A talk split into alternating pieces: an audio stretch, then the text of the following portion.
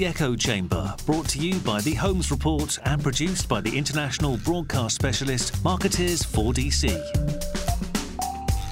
Okay, ladies and gentlemen, welcome to the Echo Chamber. We've been away from a while, but I'm very happy to tell you that we're back on air.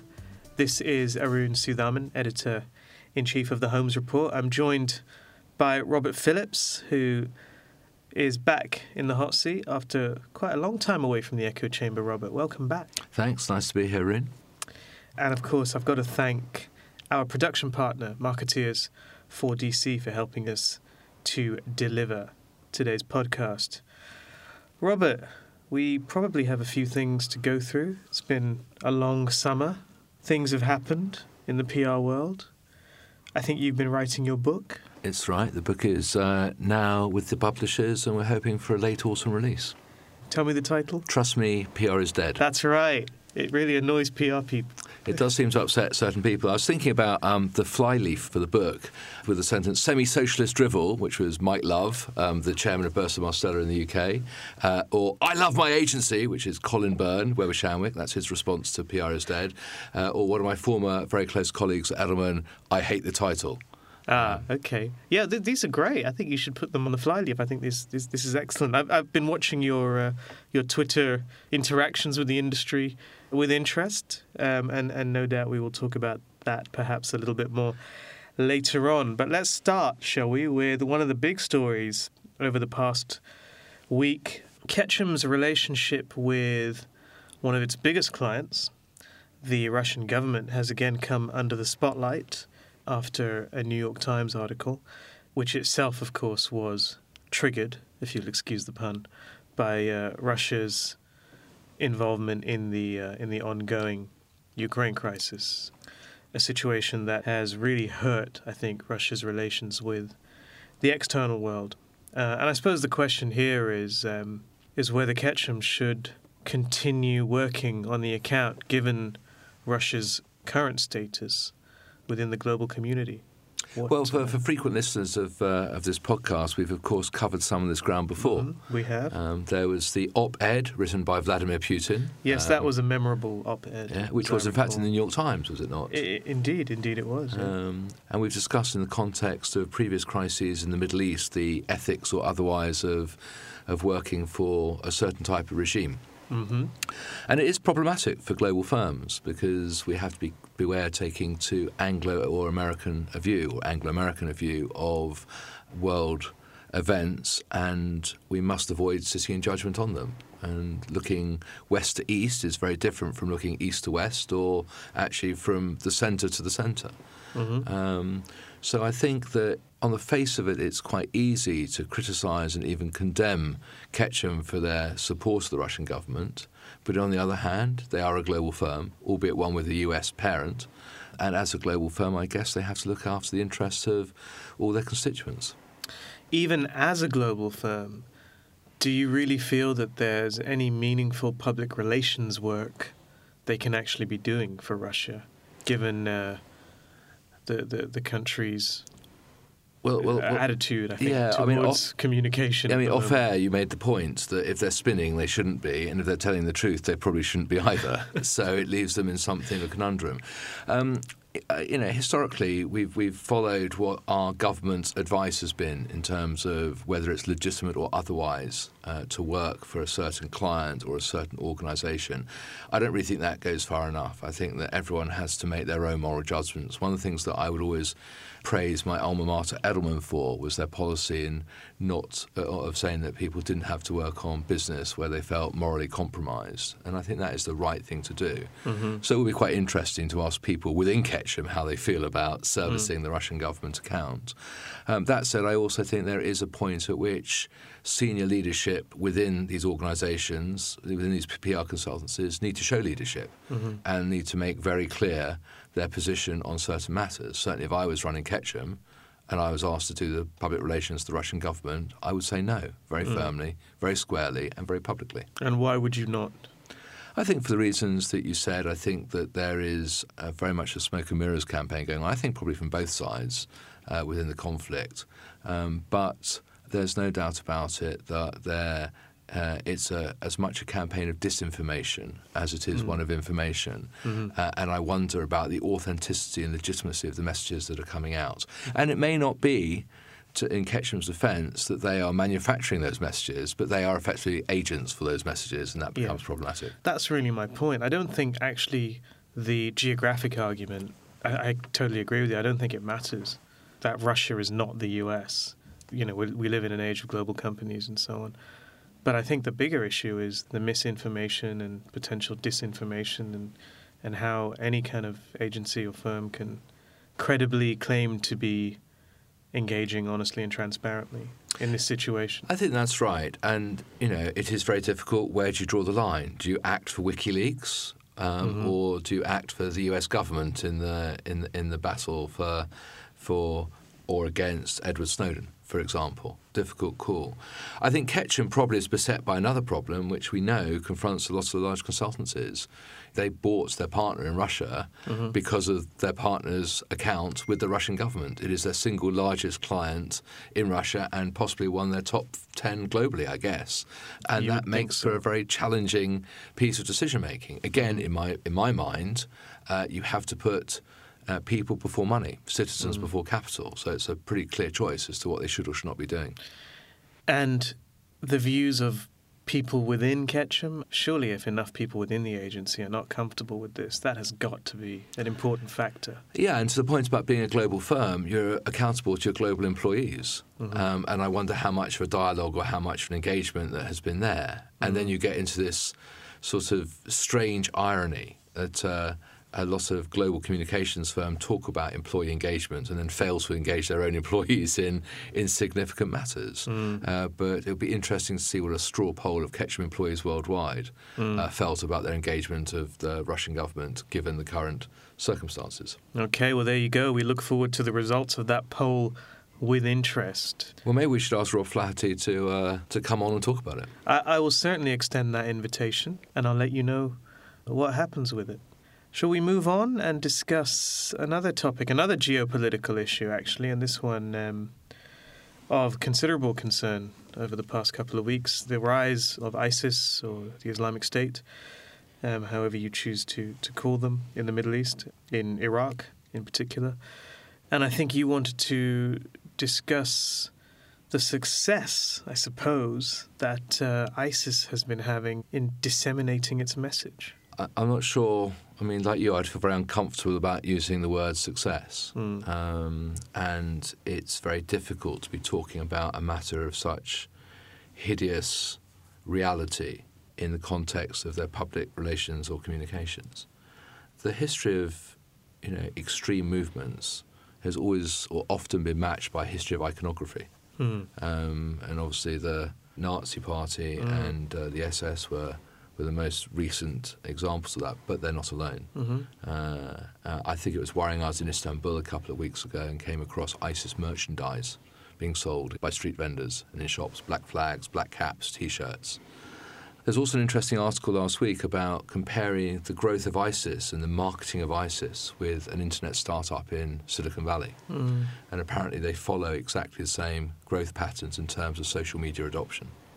And so there is something that suggests that ISIS is very much a modern model of marketing, albeit a, a rather terrifying one. Hmm. But it does sort of speak to some of the issues we face today. Still, the importance of iconography, uh, iconic content. Um, uh, ISIS's branding has been very deliberate. Uh, they have their own owned media channels, which are themselves branded, which the news stations sort of broadcast or rebroadcast quite happily with the with the logos top right hand corner, as though they were sort of running something from Sky Sports or RTL.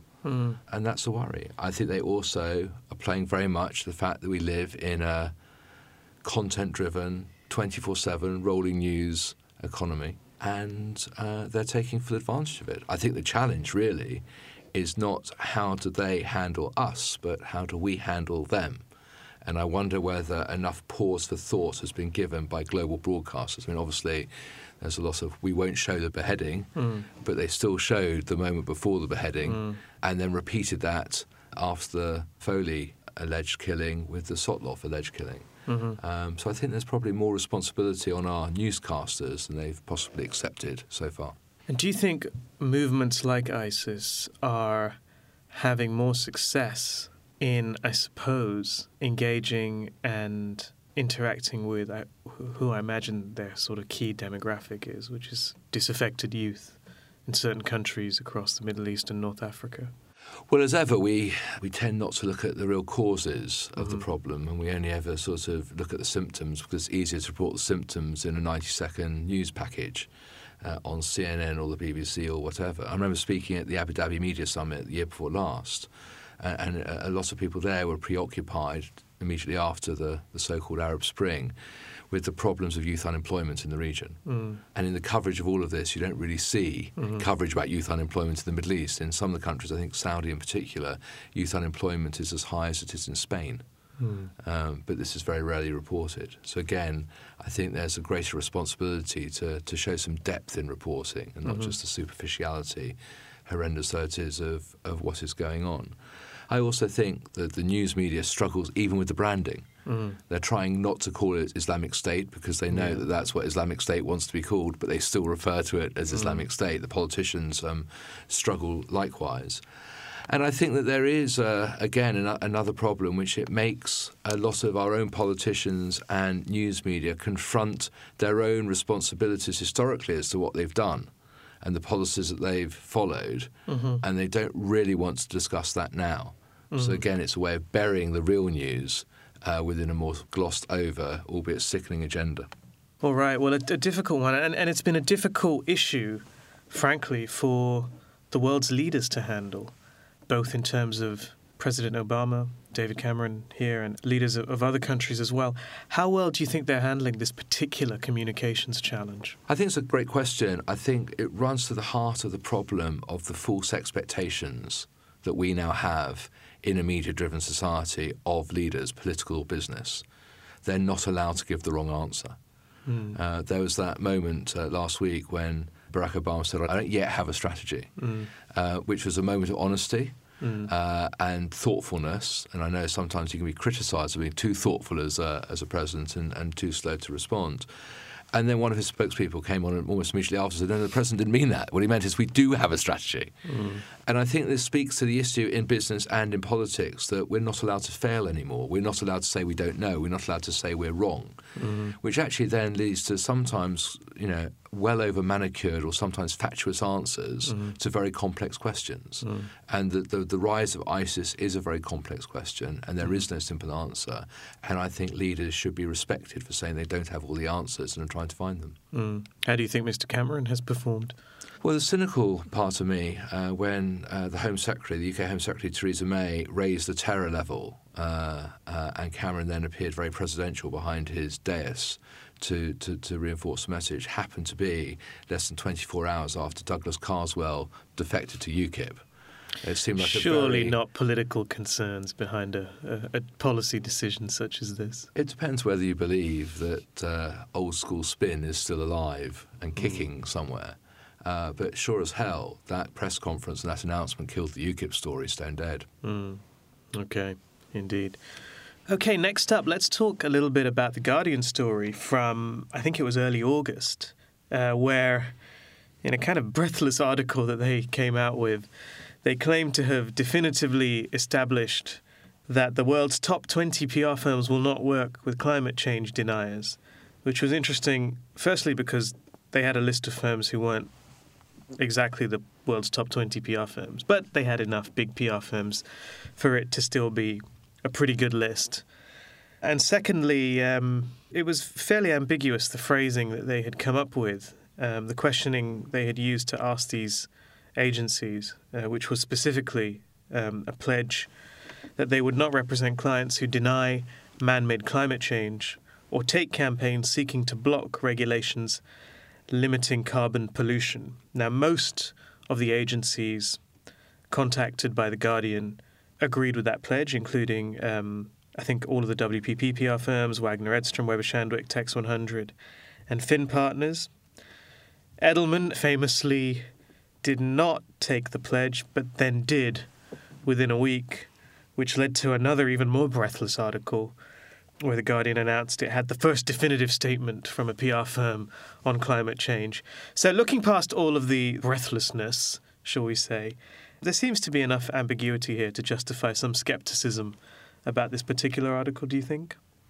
Well, I think we have to be very careful. I mean, I think the story itself is is symptomatic of the muddle which the PR industry often gets itself into. Mm. It's part of its own heritage of being seen to spin everything.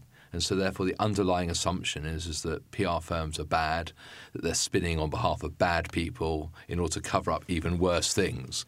So, therefore, the starting point of articles like that is inherently critical rather than mm. open minded. Right. So that, I think that's one of the problems. The second problem, or the second issue, is that you can imagine how many PR firms, and Edelman was eventually outed by The Guardian, but how many of those PR firms were sent into a, no pun intended, spin of their own when the question landed. Right. Uh, because where do you draw the line if you work for one of the oil majors, one of the extraction firms, well, in fact, I mean, companies? most of I mean, these firms do work for energy companies, which actually brings up another point. The fact is, very few companies deny man-made climate change. Even ExxonMobil. Yeah. Um, and I, am not here to cast aspersions against ExxonMobil because I think they're a very litigious company, but definitely a company that many critics see as the most regressive of the fossil fuel giants. Um, even they have stated that climate change is a real thing and poses long term risks. Of course, they spend plenty of money in Washington, D.C. on yeah. various groups and policies that might cast that statement into doubt. But the point is, very few companies deny man made climate change. Well, we're back to the issue we touched upon in the Russian context, which is where do you draw the moral line mm-hmm. and who is the moral arbiter? Mm-hmm. Uh, and I think that we each have our own moral compass, moral radars, and we have to be guided by that. So if someone came to you and said, I'd like you, I mean, for example, if I'd been asked to publish uh, Nigel Lawson's book, which was effectively a rejection of climate change denial, I wouldn't have publicised that book. I didn't believe in its content. I didn't believe uh, in its arguments. And in fact, his arguments seemed to be more about market economics than they did about uh, climate change itself. But that would be a personal choice. It doesn't mean that other people don't have the right to publicise that book and to put the argument out there. And I do think there is a, an increasing degree, not just in the world of communications, but generally, of over political correctness and thought police that's mm-hmm. creeping in. And I, I say that as a lefty liberal um, who often does have and take issue with very specific things. I wrote a book with Jules Peck on communications and climate change back in 2008. So mm-hmm. I do have a very strong point of view on this, but I wouldn't deny other people, in mm-hmm. this particular instance, the right to voice an alternative opinion. And indeed, surely the whole thrust here mistakes the ethics of a client with the ethics of the work. And indeed, with the ethics of the consultancy that's undertaking the work. Mm. So you have this sort of holy trinity. Because you, you could do unethical work for Greenpeace. Absolutely. And in fact, Greenpeace in the Netherlands ran into quite a lot of trouble two, three years ago when um, they planted a fake bomb on a railway line. Mm. I think, I think well, they just did a fake press conference for the uh, the Shell Arctic drilling story. Yeah. So now they would claim that they're you know direct action activists, mm. and that's what they do. So again, I think we we, we tend to over moralize, be over judgmental. Uh, and we tend to go with what where popular mood and, and sentiment takes us. Yeah. But it seems to me that many of the PR firms involved in this story or stories of this kind do get themselves into a bit of a flap when an organization like The Guardian contacts them and says, Are you working? Will you work for a climate change denier? Yeah. Would you work for a foreign dictator? Yeah. And they scramble around to find I think the, the answer that will offend the least people. And uh, what yeah. do you think they should be doing? Well, I think it runs to the heart of the problem that the PR industry has created for itself. It mm-hmm. has, and, and, you know, joking aside, it's one of the reasons that I wanted to call time on the PR industry, and it was time to move on into a different era, because I think it will never shed that moniker of spin. Mm. And and really, even though there has been have been many great strides by many of the large firms to really clean up their act in terms of half truths or non truths, that legacy of spin still persists, which mm-hmm. is why you'll keep on getting questions from people like The Guardian, and which is why uh, certain PR consultancies find it difficult to answer. Mm-hmm. And funnily enough, the Edelman memo that was finally leaked to the Guardian. It was an email that they uh, ended Edelman email with, yeah. that, that, they ended up in possession of. I think Mark Hass said something like, "There is no upside in answering this guy." Yeah, he was right, and he is absolutely right. And there was nothing dishonest or dishonourable about his response. Apparently, no upside for him either. But that's another story. Um, finally, last up, the summer brought news that Huntsworth CEO Lord Peter Chadlington is going to retire after a storied public relations career that spanned some 37, 38 years, of course, included the founding of one of the seminal public relations firms, uh, Shandwick, which of course is now Weber Shandwick, and latterly the launch and growth of Huntsworth. Your thoughts on his career? On his career overall, well, I know Peter well. Mm-hmm. He's a good friend. In fact, he's been on this show with us. He has indeed. Um, he was and, very good. He was uh, much more eloquent than either of us. Yeah. and, and I think Trev will be. He also drinks more green tea and eats mm. uh, more healthily. He's one of the few men I know that eats three breakfasts. He has a 7.30, 8.30 and 9.30 sitting, which I think is admirable. I'm a huge Peter fan. I think he's an incredibly generous, funny, well-read, interesting guy. I think his contribution to the PR industry in, in the UK has been titanic, mm-hmm. um, and his the way that, that Shandwick was built up uh, as a business, uh, I think is is one of the you know one of the great business case studies alongside many of his, other, of his sort of competitors at the time. I think it's a shame in a way that um, he never quite scaled the heights with Huntsworth mm. as he did with Shandwick, and certainly the the Blue Focus deal, which we discussed last year, was a really interesting piece of positioning, especially as Blue Focus went on with the acquisition of uh, We Are Social. Mm-hmm. And in a way, I think there's a bit of unfinished business there that could show the way that an industry might evolve. Mm, indeed. Um, do you think we'll see the likes of Lord Chadlington again?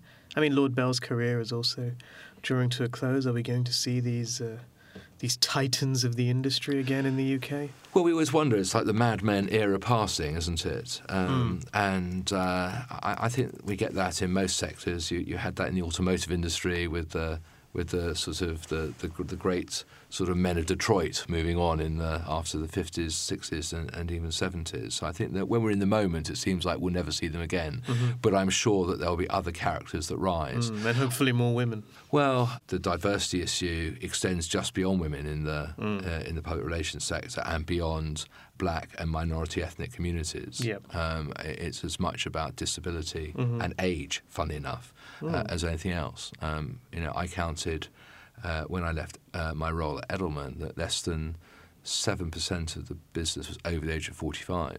So I think that we we lose a lot of very talented women from the public relations industry. We also lose an awful lot of very talented older people as wise counsellors. Mm-hmm. Um, and I think that speaks to the fact that you know a lot of the large PR firms make their money from uh, lots of relatively mm. young and inexpensive people running around doing endless PowerPoint presentations for, for clients. Mm. But back to the, the Huntsworth Chadlington thing. Peter has achieved some amazing things. Uh, I'm sure that there will be people in the reformed communication sector that's not quite the PR sector that will rise to achieve great things again. Uh, the danger is is that we have become not just in, in public relations, but generally managerial and bureaucratic mm-hmm. rather than visionary and leadership. I'm not sure that Peter ever achieved the vision that he wanted with Huntsworth, but he certainly achieved the leadership that he wanted with Shandwick. Mm, indeed. Okay, well, I think that brings us to a close. So the book is out.